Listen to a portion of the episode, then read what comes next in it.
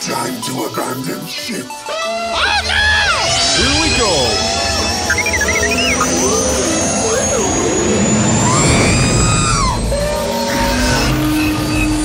Can I persuade you to join us for a drink? It's a tradition. Here, here. Jar Jar, homie, my main man, quickly. Before the Separatists attack, get into the escape pod. Hey! This is escape, and we're the pod.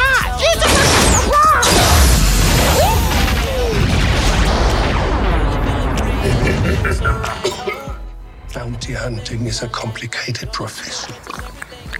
You want some soup? Don't you agree?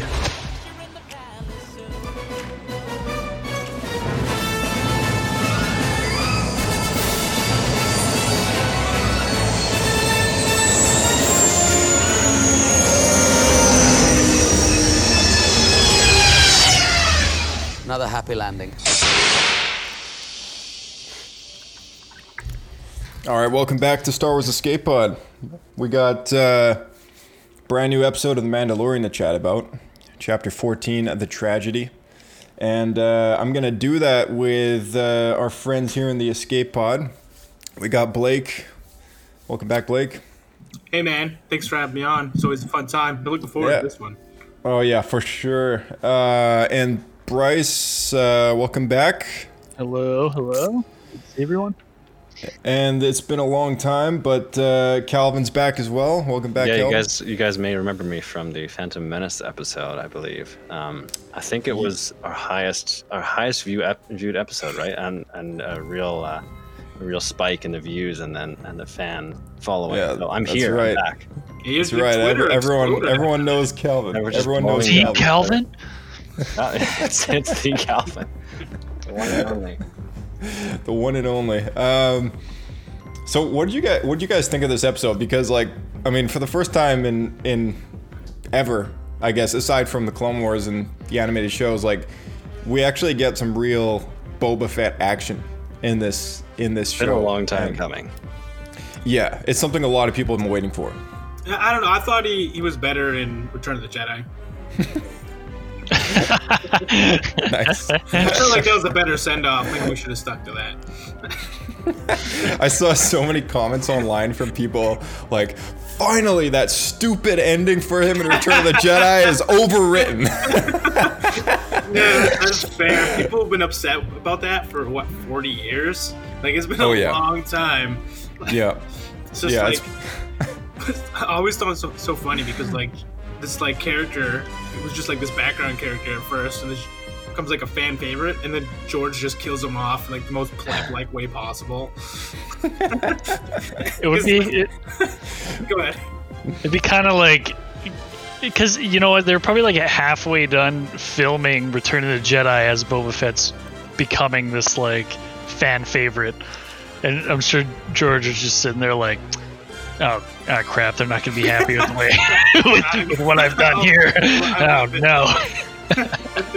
This isn't going to be good. I feel like his character is popular, though, because he died that way. Like, I feel like that has been, like, the fact that he survived the Sarlacc Pit has been, like, unofficial fan lore. And I don't know, maybe it was made official at some point, but at least pre-Disney, it was, like, unofficial fan lore. And now it's canon. Now it's, like, Disney canon. It's true. Was it ever George Lucas canon before? Because it was in the novels, so I don't know. I guess before there was that weird tier of canon, wasn't it? So it was like... Well, everyone was just writing Star Wars books. Yeah, but George had to sign off on it.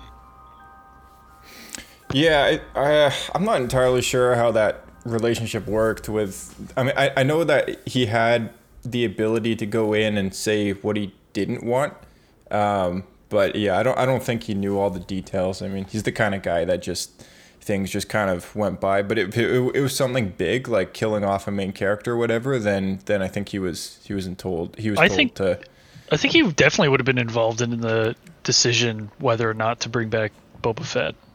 And I think that happened fairly early on that a book came out. Yeah, I'm gonna say like the late 80s or the mid 90s where the. I think it was the Mandalorian trilogy, I think it's called. Yeah, it was the book that features Dengar kind of for the first time, right? that bounty hunter novels. Yeah. Yeah, because Dengar finds him and nurses him back to health or whatever. Yeah. I think though without Boba Fett, I don't think we would have the clone troopers. We wouldn't have the Mandalorian lore. That whole it's really funny though, because that did piss off a lot of people when they revealed that Boba was a clone. Mm. Right. I don't know why he doesn't even have his own identity. I think you're right though. Like a lot of the original even concepts of having the Mandalorian stuff just came from Boba Fett, right?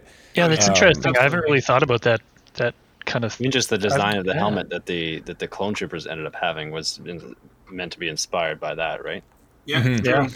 Yeah, and then going back even further to kind of the Ralph McQuarrie concepts, there was originally a plan in place to have Boba Fett as this white armored guy, which I think prior to being a bounty hunter. Actually. Oh, really? Okay. Yeah. So prior to being a bounty hunter, he was supposed to be, I think, what George maybe have referred to as a super trooper or something. Yeah. And and they were basically imperial. Troops that elite troops kind of thing, and Hasbro Black Series more recently launched the Boba Fett scaled 1-to-1 replica helmet, and they also launched a white one alongside that to kind of pay tribute to that costume. And there's early footage online of those super kind of test armor, when they try the costume on, but it's not finished yet. And his cape was that Star Wars beach towel and everything. So it's gone as far as them making an action figure for this thing, and people dress up that way at celebration and stuff. I know that when we were there, we saw a couple of people with the proto Boba Fett look to them. Okay, it's hard to keep them apart because there's so many Mandalorians. Yeah, but to me what's interesting is that even though Boba Fett is it's what Calvin said, he's this guy that kind of inspired all of this extra stuff that came after, but the original concept of him being this super trooper kind of person then kind of later rolled into Jango Fett being the template clone. And so and I think when he had his armor done up for Attack of the Clones, it was also white before. I think they were going to go with a white look, and then the raw material came out silver or something, and I read something along the lines of that George actually liked the look of the raw silver, the metal. So it just stayed that way instead. But and then that became Beskar later on. I guess so. Yeah. So it's very interesting. We know this already, but it's interesting that Boba Fett would have changed to change the color of his armor from blue to green. Well, that's a Mandalorian thing. So they all have their own kind of custom armor, and they usually paint it to match their clan. Right. And it's I think it's just it's something that they've kind of made more clear as time has gone by with Star Wars Rebels. They had Sabine, who was a character who loved painting everything, and at first I was kind of what the heck? There's this character that has this.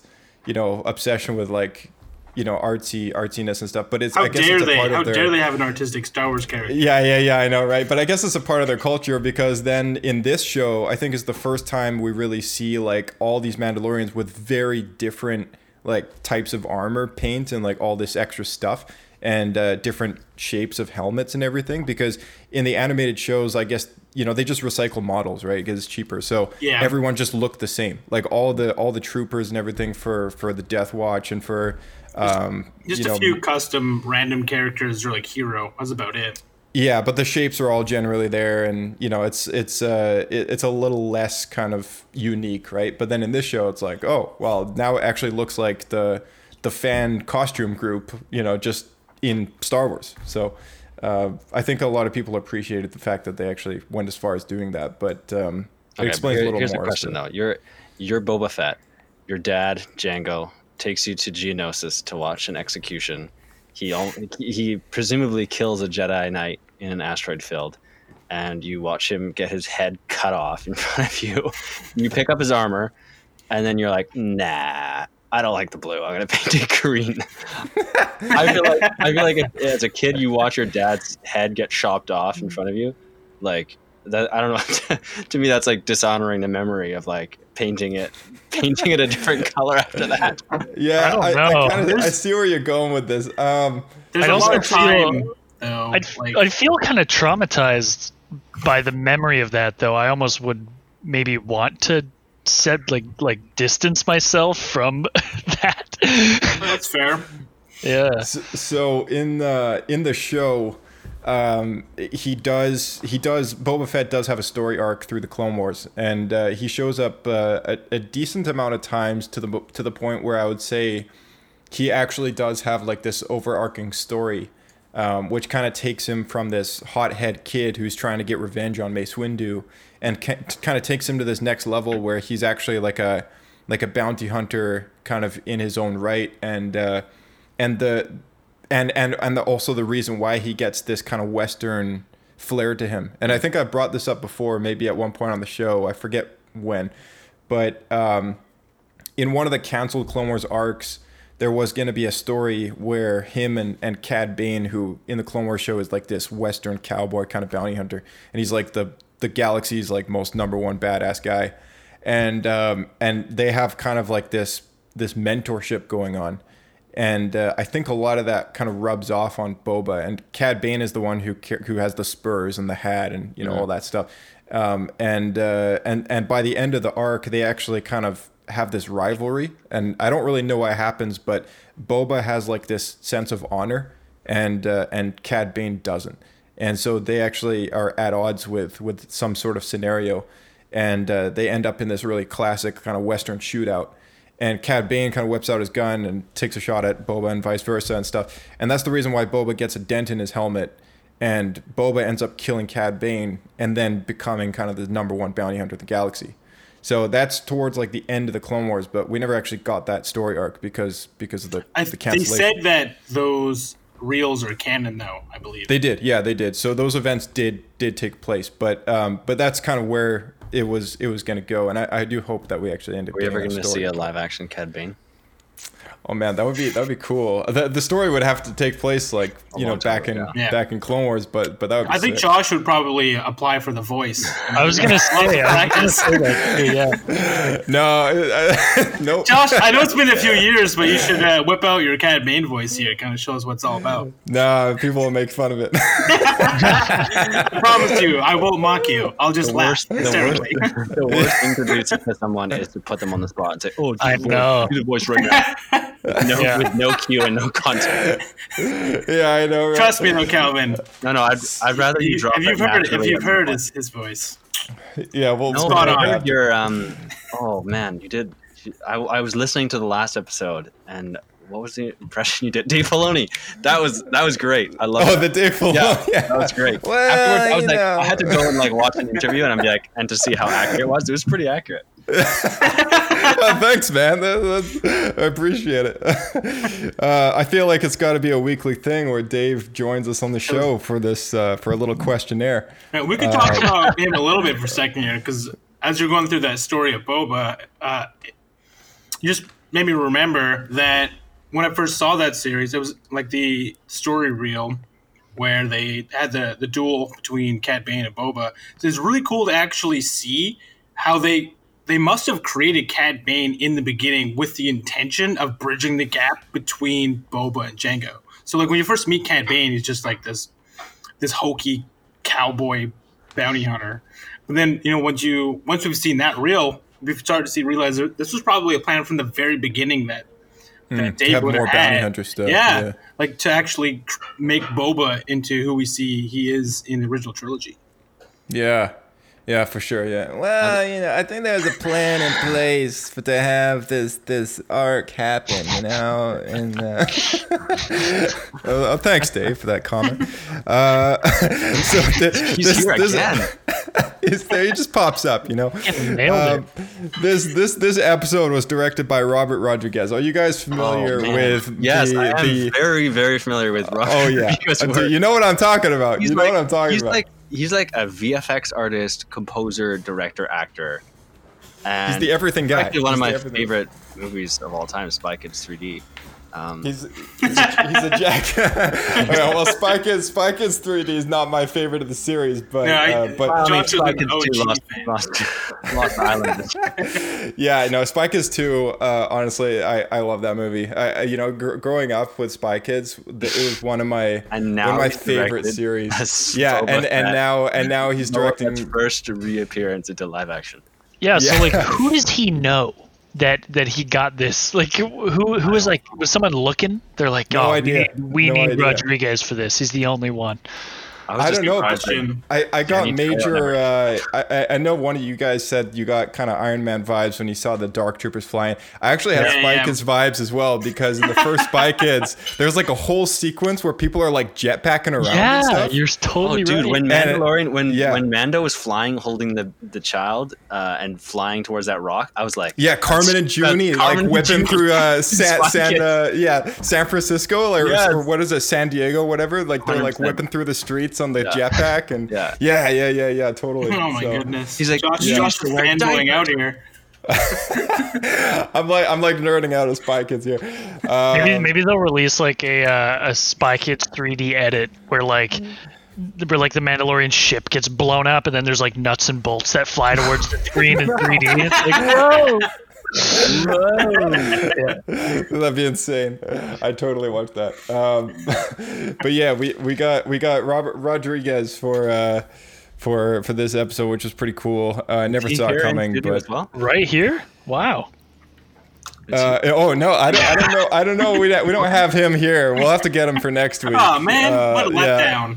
Yeah, exactly. But this is the first kind of in canon, on-screen appearance of a really kind of OG Jedi planet called Tython, which is pretty cool because Tython goes back in Legends quite far, and it does pop up in some of the video games and I don't know. Does it pop up in KOTOR at all, or is that only the older? No, KOTOR? Maybe not. I think we might have talked about this last week. It's not on Tor. Sorry, it's on Tor. It's not on KOTOR. Right. Okay. All right. Did any of you guys play Tor? Yeah, I was gonna say. Speaking of KOTOR, when is Candace Ordo gonna make his live action his debut? I really want to hear. I think we're about 1,000 years, at least for this. That'd be cool though, because if they do like ancestor. Yeah, an old Republic series. Oh man, I'm so down for that. Honestly, actually, by the way, as a side note, today they announced that Knights of the Old Republic 2 is coming to mobile. I heard that. Which is interesting because the first one's been available for a long time, and they actually said on record, I think a year ago, they said we don't have any plans to bring Knights of the Old Republic 2 to mobile, but it's just announced today that it's going to come to mobile. So that's pretty awesome. Hopefully they go ahead and fix it, because if they just do a port, it's going to crash a lot, because the original release was released super buggy, and there's a lot of fan X-Packs or whatever that fix a lot of the crashing issues and actually take most of the deleted content that got cut out at the end because they ran out of time and actually put it back, and it actually creates a real ending for the game because they had to release without it being finished. Oh, I wonder if they'll add content to that. That'd be pretty insane. That'd be cool. I mean, all the information for the deleted content is in there, because the modding community just took what was already in the game, the actual files, and they just finished it and implemented it. So they just ran out of time and just had to cut it. Interesting. Well, that'll be cool when it comes out. I'll definitely have to try and play that. But yeah, Tython is kind of this very Jedi-esque world, and we didn't really get much more than a rock. And does anybody have any theories on who the Jedi he was contacting was? Or I mean, we're assuming that someone. Oh, I'm glad you brought this up. So just to add on to that question, there is a shot in the show there where in the very distance you see him on the rock, and there's this other person up there.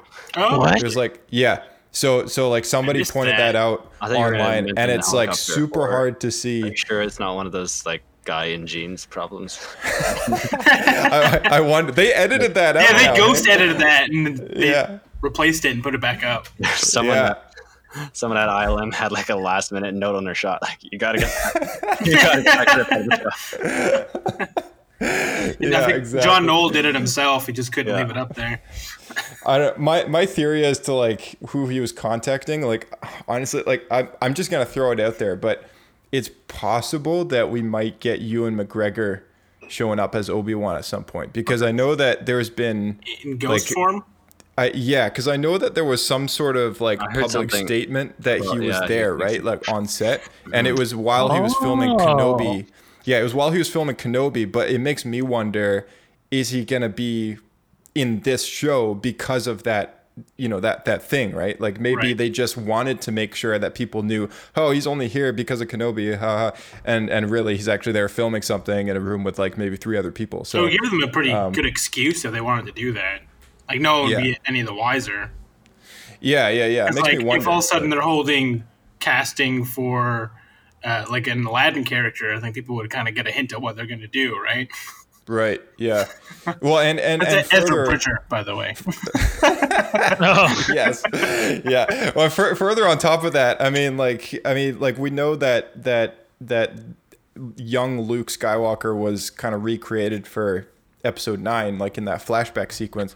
So it is likely that he could at some point maybe make a small appearance in the show as well. I don't know when or if that'll happen, but you know, that's also a possibility. Do they ever say how far along Luke's academy is in this timeline at this point in The Mandalorian? No, they haven't said it in the show yet, but I think in canon, like I think he's still kind of supposed to be building that. So so I think so he might be looking for students. This means that the Jedi could totally be Kyle Katarn, right? I would not be surprised at this point. The fact that they've like now brought in like Thrawn and Ahsoka and all these characters, like I would not be surprised if they reached into that pocket. No, shows up, I'm gonna die. It's gonna be Mara Jade calling. That'd be a pretty big one, yeah. Yeah, that'd be awesome. But I don't know. Maybe they'll save that for season 3 because we've already had quite a few name drops. It's funny that Disney took over Star Wars and they just deleted all of these characters that are post trilogy that everyone loved. And Dave's now bringing them all back. Yeah, exactly. Now Dave's just slowly bringing them back into the fold. Like, please forgive them. I do not know what they do. Oh man. So I don't know. Did you guys get any like Fallen Order vibes when you saw the child kind of placed onto the rock there, and all the ancient like Jedi text around there start glowing and stuff? The glowy thing did seem a little almost video gamey in its styling. Yeah, I love how he just kept on like bashing into it, and he's like, "Oh, no, it's gonna totally work this time." And just keeps hitting it. Just try again. It was knocked totally out cold. In a game. Okay, it's totally like in a video game where you're like, "Oh no, I think I just need to like go a little faster. I think I just need to go from the left this time." He got the button sequence incorrect. Right. Yeah, I'm just gonna try to crash through this wall. I'm just gonna force it. Yeah, I had some pretty big Fallen Order vibes, like after playing through that last year, and you know we're gonna get a sequel to that game too. But a lot of people speculating at some point that maybe a Jedi who shows up, because of course you know Ahsoka did say like he's supposed to go on this rock, and then a Jedi is gonna come and find him, right? So at some point we're gonna get a Jedi other than Ahsoka showing up. So like you know that's the big question that Calvin posed as well, because like. You know, just to add on to that, it's like, you know, not only do we have the possibility of like Obi-Wan and Luke showing up, but I mean, like what Blake said, we got Ezra from Star Wars Rebels that could potentially show up. There's also Cal Kestis from the Jedi Fallen Order video game series, which has not been resolved yet. He very well could show up as well. And the actor who plays him did play Jerome / the Joker on the Gotham TV show. So he's very accustomed to playing a character on television. So that would be cool. Like seeing him in live action, that would be pretty sweet. But lots of options. Kyle Katarn or Rosh Pennon. It's one of the two. Yeah, Calvin's always for a character not on the giant list that could be. So there's a bit of something that was kind of cleared up in this episode that I guess people have been struggling with for quite a long time now. Is when Clone Wars season 3 or something came out. There was an arc, or maybe it was season 4 or 5 or something. I forget. But there was an arc in which Obi-Wan goes to Mandalore, and he speaks with a character there, Prime Minister Almec, and it's because there's a member of the Death Watch who was wearing Mandalorian armor that looked very close to Jango Fett, who showed up and started killing a bunch of clones and stuff like that. And so he goes there kind of seeking answers to this whole scenario. And Prime Minister Almec says, like, oh, you know, that's... He doesn't really know anything about it. He basically also kind of dismisses the fact that Jango Fett was even a Mandalorian and says, like, you know, he was just a common bounty hunter. Like, I don't know how he got that armor at all. And so there's, like, a lot of kind of in-canon reason for a long time now that kind of points evidence towards the fact that Jango Fett just had Mandalorian armor and wasn't Mandalorian. That's what I thought, too. But that has now been uncanonized. Yes. So this is now, that whole thing has been uncanonized, and now we're reaching back into the Legends bag again. Yeah. Thanks to Dave Filoni. The Civil War, right? Yeah. Yes. So the Mandalorian Civil War, Boba Fett himself just says, you know, that, he basically says that Jango was a foundling, and that he was taken in, by, I guess Jaster Mereel. And there we go. Yeah. Yeah. And is that who was in the books? Yeah, right. It was. Yeah, wow. Yeah, so, I mean, just as a bit of a... Bryce, did you want to, like, fill in a bit just about Jaster Mereel and all that, if you know any more? Yeah, I actually don't know too much about it. I know it was, like, it was mainly, like, a comic series, right? That whole series where they introduced open season, yeah. Yeah, they introduced the Death Watch, and then, of course, they're fighting in the Death Watch is fighting in a civil war against, like... what are they called? I think they're called like the True Mandalorians or something like that. Yeah. Yeah. And then there's a pretty much what happens is there's kind of like the Jedi try to broker a peace. It doesn't work out. It ends up in a giant bloodbath. And then Jango Fett kind of has it out against the Jedi from then on because of that big muck up. Like his, because Jedi would have definitely intervened in that timeline. And the Death Watch actually like murder Jango's family as well. Right. And then Jaster Mereel, like who a part of the True Mandalorians or whatever, like what you're talking about, they were like taking refuge on like his farm. And this was when Jango was like a kid, right? And then the Death Watch come in. And some of them get away, but they actually execute Jango's parents. And then Jaster Mereel adopts Jango that day kind of thing. And then he becomes one of the True Mandalorians. Ironically enough, because, you know, in canon, we have Prime Minister Almec here saying, like, he wasn't a Mandalorian. But so, yeah, he becomes one of the True Mandalorians. And then I guess he joins their ranks or whatever. Jaster Mereel eventually dies. And then, you know, I don't really know what happened after that in Legends, but he eventually just became a bounty hunter but it makes more sense though that he's got this history because Jango has always had he's always been this kind of guy with a code, right? Even in the Clone Wars when Boba is going after revenge for Mace Windu killing his father and stuff like that, when he's on Florum, Hondo, who's a kind of this pirate character, says no honor. He's the kind of guy who you could say that, right? No.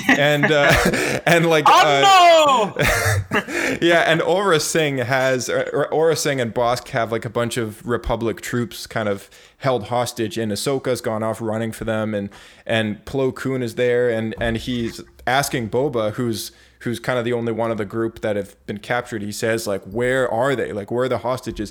And Boba's like, you know, why should I tell you anything? I've got no one.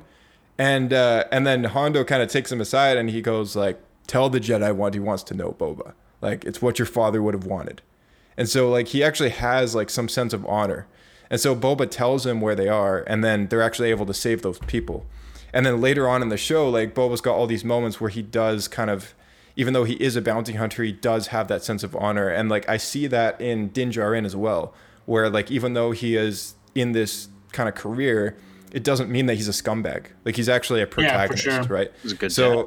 So in this episode, I think this is the first episode that we actually see, aside from Clone Wars, a very kind of live-action version of, like, this protagonist version of Boba Fett, because we're used to seeing him as a villain. Like, we're used to seeing him as this guy who just takes Han Solo away from us and delivers him to this slug guy.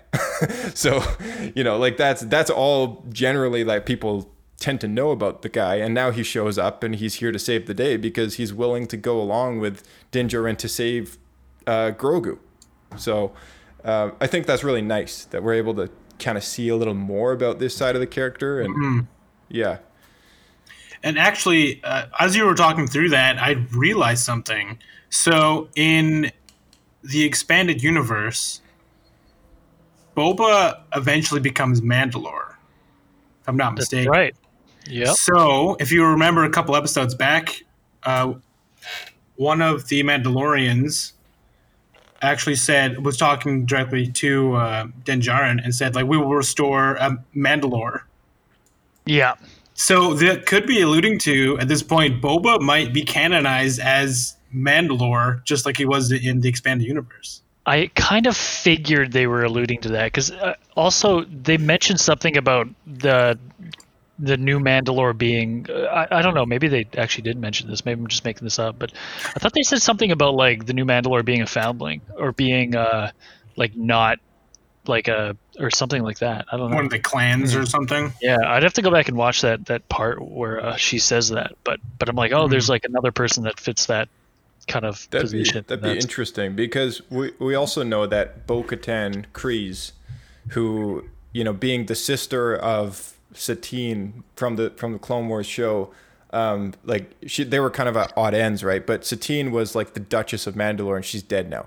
Yeah. And Bo-Katan was kind of part of the Death Watch, and then Splinter celled off of that with a bunch of people once they realized that Maul had taken over that whole thing and kind of ruined it.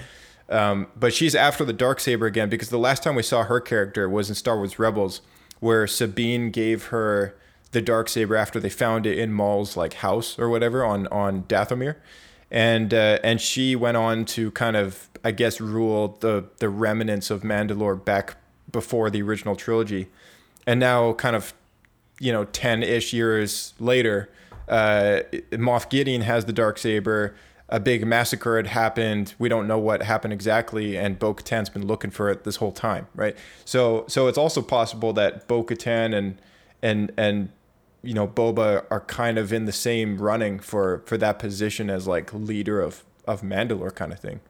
I don't think Boba wants to be Mandalore. I think that's in the EU. He doesn't want to do it, but he gets chosen to be it for whatever reason. I think it makes more sense for Bo-Katan to be Mandalore. Like, as much as I love the old expanded universe of Boba Fett becoming Mandalore, I think it doesn't quite fit his character.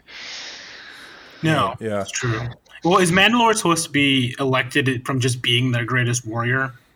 Because that seems very Mandalorian culture to me. Something like that. Something you have to kill, like what are those things called?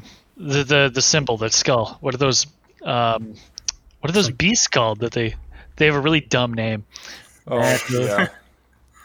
Mandalorian beasts. What are they called? Not too sure. Mythosaur. It's a Mythosaur. Oh, Mythosaur. Yeah. Yeah, which at this point I don't know if they exist anymore, because like in the first season that Ugnaught kind of threw that at Din Djarin and said, like, you're a Mandalorian, you can't even ride a simple bull. It's like your kind rode the you know, the great Mythosaur. I thought it was Basilisk or whatever he calls it. Dude, that's from Harry Potter. There's another creature that Mandalorians ride though, and they're like half machine and half like creature things from the. Oh, like, yeah. Mandalorians. I know what you're talking about. Luke has a Star Wars miniature that's got that. I totally forgot what those are called. I don't know. There's so much around this whole Boba Fett thing now that he's kind of officially back, and you know, I'm really happy that they brought him back this way. Like, do you guys feel as if maybe it's going to take away a bit from the existing characters, or do you feel like this is a good kind of implementation? I feel like it's going to be the same as Ahsoka. It's going to be like one episode, maybe two episodes, he's gone. Maybe we'll see him again at some point. I really liked how they did make him distinct from Jango. Like, I mean, obviously the same actor, but I think watching him, he's giving a different performance than Jango, both like, you know, visually how he looks, like physically, like how he fights and how he moves and how he talks and everything. I just loved that, like when he put on the armor, he has like a noticeably like huge like beer gut. Like he's definitely got a belly. Not fitting that armor. Funny. I was wondering if maybe it's just because he had his other clothing on underneath, which he did. I think he might be fat, and I think it's just a big fat dad gut. Well, I mean, the last time I saw Temuera Morrison on screen was in Aquaman. Yeah, and in that show or in that movie, he wasn't like a big guy. Like he definitely, like, you noticed that he'd aged a lot. But yeah, his appearance in this show, a lot of that's due, like, you know, special effects, scarring and stuff that they put on via makeup, really good, super well done. Yeah, they did a great job. It tells a story, right? Just looking at his face, it tells the story of, like, you know, what he went through. Yeah, totally. Yeah, he was in like this gaffy stick, like seeing like even from far away, but like seeing how like brutal that thing was, like in his hands at least, like. Yeah, like, you never realized this thing is like solid metal with like a metal spike. It had some weight to it, yeah. Yeah, it did. I was not expecting that. Yeah. That's the first time on screen we've seen it actually used. We don't just Luke in A New Hope. Luke gets like knocked out with one of those things, right? Yeah, can you imagine Luke's skull just shattering? He's just like got a crater in the side of his head for the rest of the series. Yeah, thank gosh these Tusken Raiders had noodle arms. Yeah. Apparently, Temuera Morrison kind of changed his voice a bit for the role, made it a bit more gravelier, and he does. He does older. Do that because I've listened to him on behind the scenes, and like he sounds a little more New Zealander, like when you're just talking to, he actually sounds a lot like Taika Waititi, but like a little lower pitch. But so he actually does do that voice. And, but even like his accent was a lot more posh as Jango, and this is like almost like swaying a little bit more towards like the original. I forget his name, Jeremy Block, is it? The original voice for Boba Fett. You can see that he's not trying to sound exactly like Jango. That's true. Yeah, he's trying to be a different character. Yeah. Did voice over that line though in the original trilogy. Yeah, Temuera Morrison did do the did redo Jango. He is Jango, dude. Let's just accept it. Let's just accept it. Temuera is Jango. He did redo those lines for the special editions, DVDs and the Blu-rays and stuff like that. So that is his voice now in the original trilogy. He's no good to me dead. Yeah. He's no good to me dead. It's like his only line.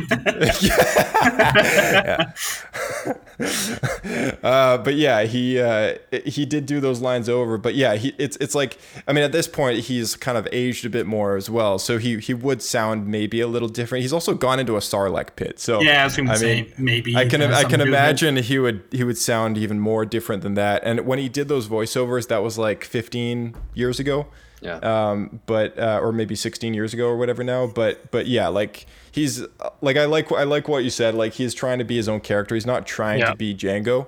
Yeah. In this role, and I think like that should help a lot of people. Except the fact that Boba is a clone, right? Like, and I think a lot of the show, like if you know, for anybody like who has tuned into Clone Wars, listening out there, like you'll know kind of what I'm talking about when I say that a lot of the I guess focus in that show was actually dedicated to making the clones unique. Like a lot of those characters there was so many arcs where they actually went into the whole philosophical kind of like, these are people, not droids, and these people are men, and these men have their own names and their own identities.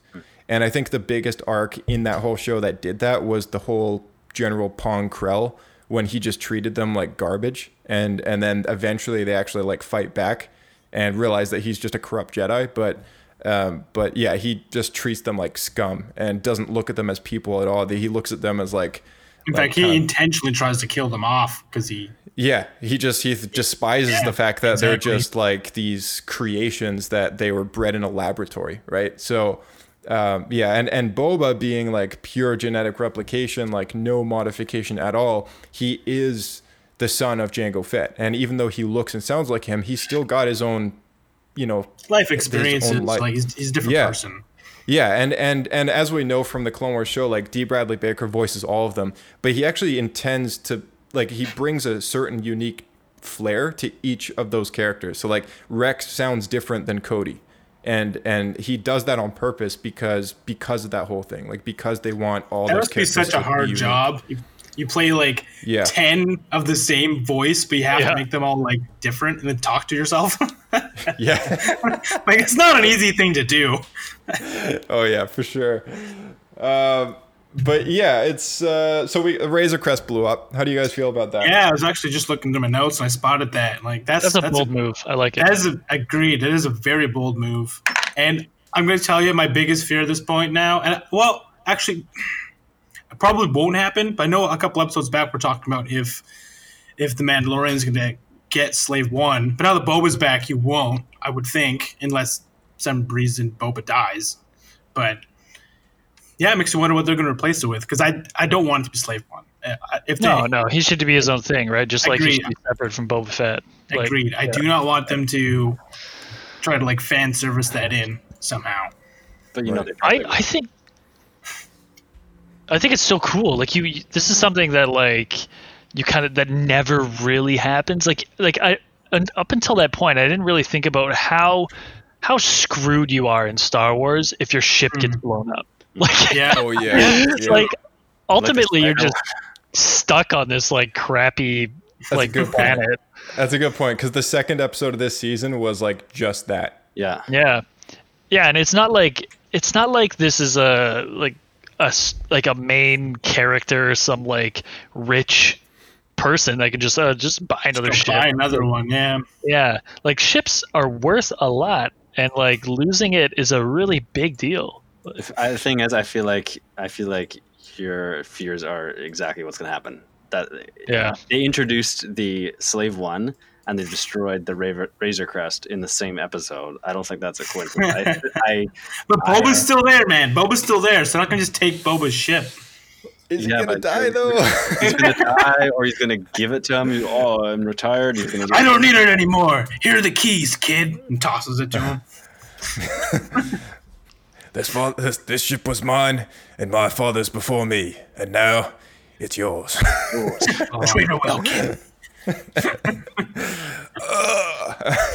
Guys. I don't think they will. I feel like Dave realizes that that's not what people would want. Yeah, so I think that would make people. He's gonna buy, like, some really crappy ship from, like, a port, and it's gonna be, like, another whole arc where he just, like, upgrades his ship. And he's basically done that already in this season. Yeah. I don't know. He kind of knows, like, some mechanics and stuff. Like, I don't know if something could happen there with all the people he's met. I don't know, though. Yeah, they'll just fix the ship again. They've already done that, like, 3 times, right? That's true. It has blown up a lot. The Jawas fixed it in, like, an hour. So at least they just gave him the parts. The Jabba is well and good. It's fine. So I think. The Jawas stripped in, like, an hour. The him and the Ugnaught rebuilt it overnight. Yeah, overnight. Yeah, right. Do you think that it's a possibility that perhaps the title of the show, The Mandalorian, will eventually refer to a group of Mandalorians rather than just Din Djarin? And maybe that Boba is actually going to be, like, a permanent part of his crew. Yeah. Well, like, Bo-Katan, Boba will get together. You know, he will. Exactly. Yeah. Do you think it's building to something that big, or do you think it's going to stay, like, intimate and small like it is? I don't know. I mean, that's the thing. It's like Monster of the Week style, where it's like each episode is, like, a new quest and, like, a new character. I like that, to be honest. Yeah, I mean, like. when they were, like, having these discussions way back in 2005 or whatever, like, the rumor had it that the live action show at the time, which was called Star Wars Underworld, would have focused on kind of that younger Boba kind of character at some point. And it's also a storyline that got scrapped in the video game 1313, which a lot of people wanted. Yeah. And so, like, it is a possibility that maybe they'll make Boba a permanent character in this show because of that fan kind of want, and then always never getting, right? So yeah, I don't know. I think it's a possibility. I wouldn't put a whole lot of money on it, but I mean, it's you know, the possibility's there for sure. Much. Yeah. So we got Dark Troopers actually in action in this one. And, in action, they swooped in, took the kid, and swooped out. I mean, they didn't. That's right. Yeah, it was enough. It was enough for me though to be confirmed that they're actually like robots, which points evidence toward the fact that they're actually Phase 1, maybe 2. Yeah, I thought that was so funny because to me it just reminded me so much of Iron Man 2, and all I could think about was, no, suit's no good. You want to throw it. More drones. More drones. People make mistakes. Drone better. Seriously though, it's like Ivan what happened. Vanko. Yeah, Ivan Vanko style. But yeah, like it's when I first saw them in the first episode that they showed up, and I actually thought that they might have been suits for, you know, the Phase 2, 3 kind of like look, but I guess they're, you know, droid style. Yeah. So I don't know if they'll bring in the whole phase thing into the whole Dark Trooper thing, because you know there's 3 phases in Star Wars Legends for the Dark Troopers, and they all kind of differentiate. Like the first one, they're robots. The second one, I think they were suits, and then the third one, they were definitely suits, but they were like more like Hulkbuster style suits. Yeah. So evidence points towards the fact that they're probably Phase 1. And my question to you guys, just yes or no, do you think they're made of Beskar? No. Oh, maybe. Nah. I'm gonna go with nah. I feel like that's a lot of Beskar though. But well, we know that the Empire's been taking the Beskar, right? Yeah. And we know that Thrawn is kind of now in the picture, right? So assuming that maybe this is a Thrawn project, like, is it maybe likely that they're designed to combat Jedi? Do they really need that though? There's like, yeah, they don't really. They know about like one Jedi, yeah. Like Luke is like the only one really that they're aware of. Are they though? That's the thing. Like, Ahsoka's been running around out there, and you know, people. The magistrate works for Thrawn, and she knew about her. And then, of course, Thrawn knew about Ezra. He's still around. Seems like a lot of effort for a couple Jedi. But yeah, I don't know. I will say the story points are there because where did they get all that Beskar from? They probably have more. They wouldn't give all of it to the Mandalorian for the job of that kid.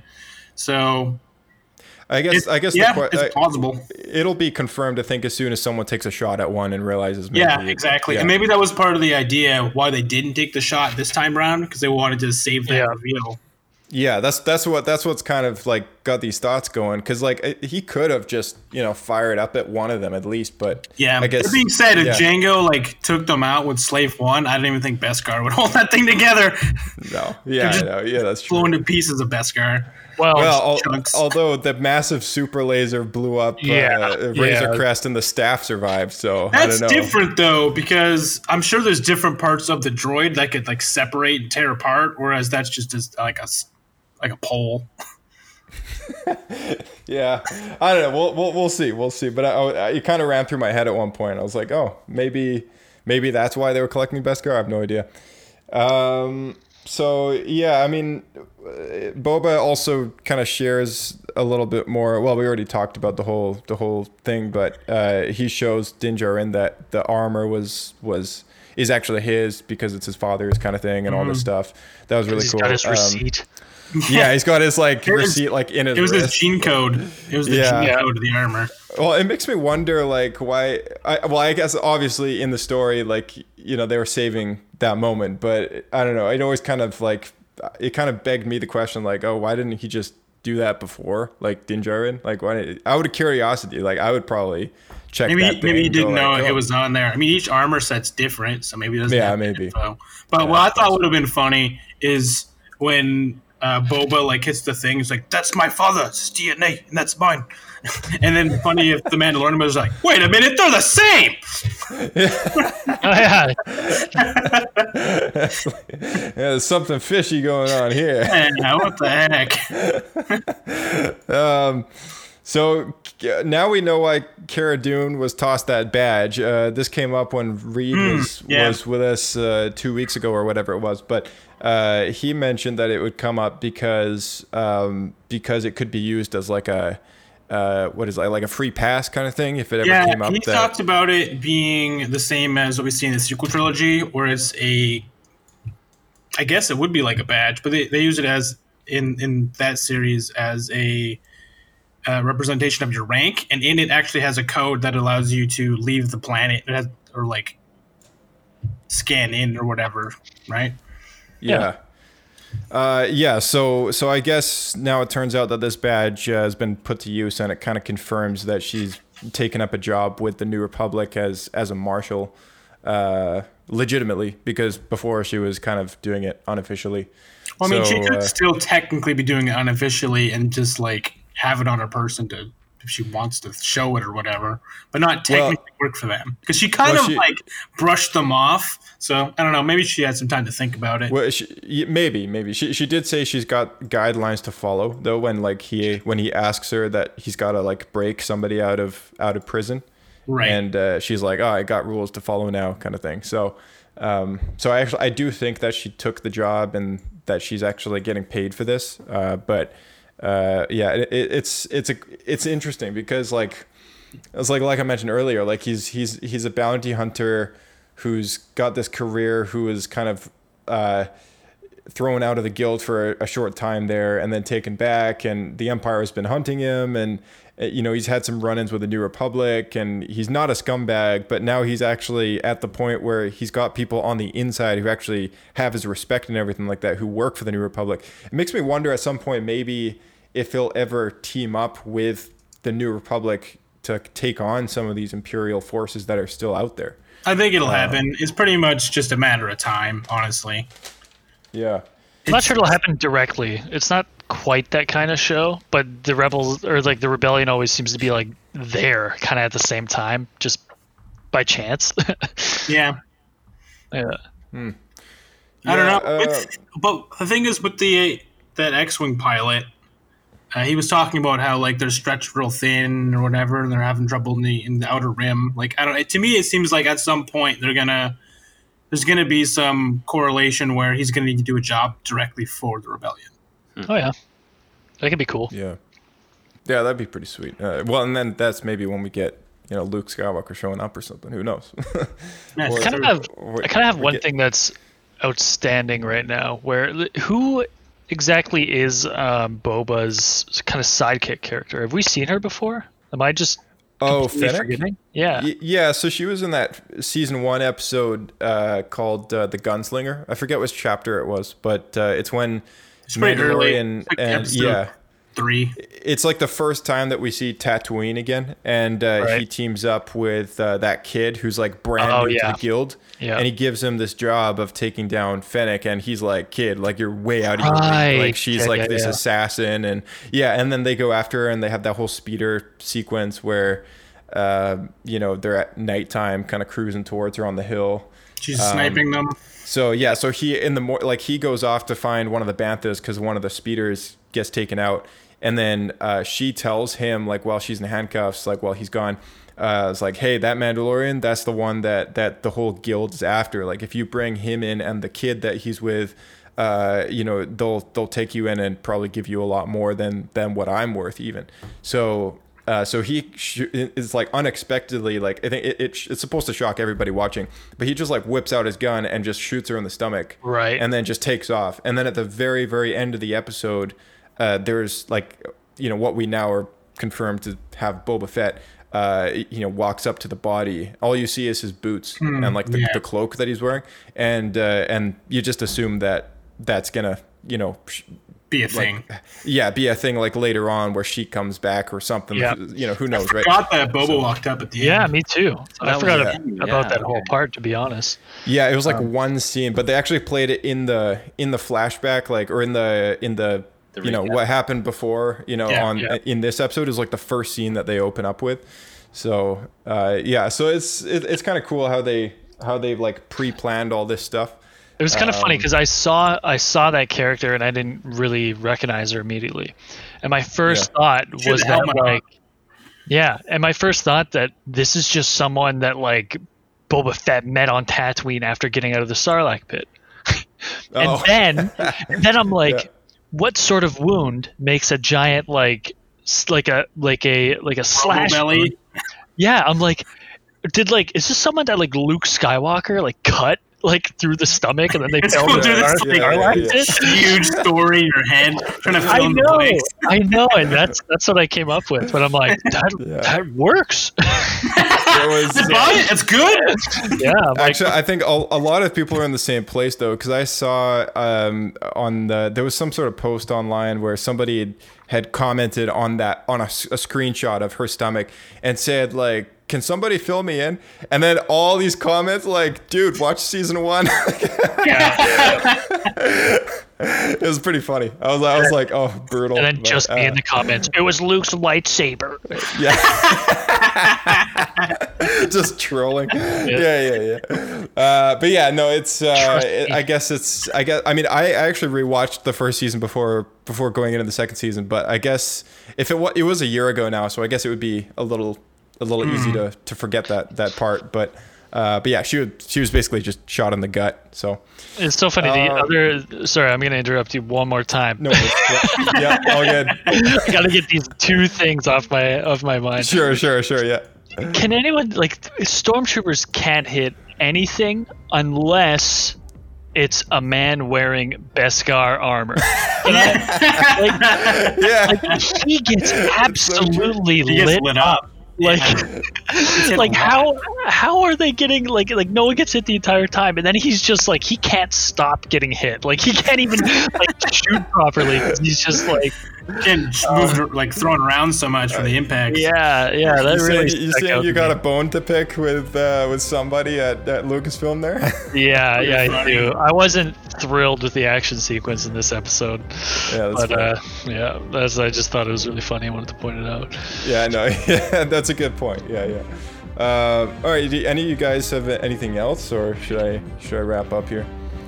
Only other thing I noticed is that I noticed when Grogu did the force grab thing to get that little gear shift knob, it sounded like the sound design sounded like when Darth Vader does the choke, like the force choke. Like I feel like we don't usually hear the force. Like I don't correct me if I'm wrong, but I feel like we don't usually hear the force unless it's dark side energy. No, you have force push noises. Yeah, but not if you listen to it again, it's this deep, bassy, very distinct sound that, to me, I mean, at least I've only heard that when I've heard force choke. You're thinking, yeah, the very prominent kind of scene in episode 4 when Vader's choking the guy. And you hear that deep sub. There's a deep warble. Yeah. It's true, actually. I just thought it was interesting because it usually, when Luke is training with Yoda and stuff, it's silent, right? He's pulling the rocks, it's just completely silent. And then you hear this and he grabs it. And then he's "Sispit" or whatever he says. Yeah. And that's a good point, actually. I guess through the movies, well, I don't know. In the prequels, did we hear a lot of force effects? Only if they were physical. Yeah, if they were physical things, yeah, that they were doing, then yeah. But just floating stuff, not really. Huh. Yeah. Well. Yeah. Interesting observation. Dark side energy. Yeah. Mm-hmm. Yeah. Yeah. Some people have pointed that out actually. That maybe the child's gonna turn into a villain or something. Yeah. Old Darth Grogu. Yeah. Pretty scary stuff, but. And you the Darksaber. Oh yeah. That would be kind of weird. The hilt is longer than his body. Yeah, it's two-handed. Yeah. Can you imagine Grogu comes out with a two-handed Darksaber and Dave Filoni's never allowed to do anything ever again with Star Wars? He's just immediately fired. Yeah. He was pretty close to that when he came up with the helicopter lightsabers. Oh man. It still bothers me. Yeah, it bothers all. It doesn't even make sense. Anyway, thanks for coming on, guys. I guess we'll catch you maybe next week. Yeah, sounds good. Yeah, thanks for having me on, man. Thanks for having us. All right, thanks, boys. And thank you all for tuning in once again to Star Wars Escape Pod. Always great to have you guys back. And if you can do this the genuine favor of sharing this show or this episode with a friend, maybe a fellow Star Wars fan, and or putting on your social media that you tune into Star Wars Escape Pod. And if you're on Twitter or Facebook, feel free to tag us in there as well. Also, feel free to reach out to our email, which is theescapepod@outlook.com, or send us a tweet at SWEscapePodcast. Like our Facebook page, you can look us up on there. And drop a voicemail, which is in the description as well. It's our SpeakPipe address. So multiple ways to reach out to us. It's always great to hear from you guys. It's not your listener mail does not go unnoticed. And really appreciate all the fan theories and stuff that we're seeing in here. So it's always really cool to kind of read what you guys are thinking about the show, The Mandalorian, that is. But yeah, so anyway, as far as the podcast goes, we're thinking about doing a quick kind of express news episode on a weekly basis. And if you like that idea, let us know. I ran a poll on Twitter, which kind of went unresponsive. But if you have some thoughts as to what you'd like to hear, I know there's multiple avenues for that. But if you want to hear it here on Star Wars Escape Pod, please let us know. So in the meantime, thanks again, guys, for tuning in. We'll see you on the next episode. May the Force be with you.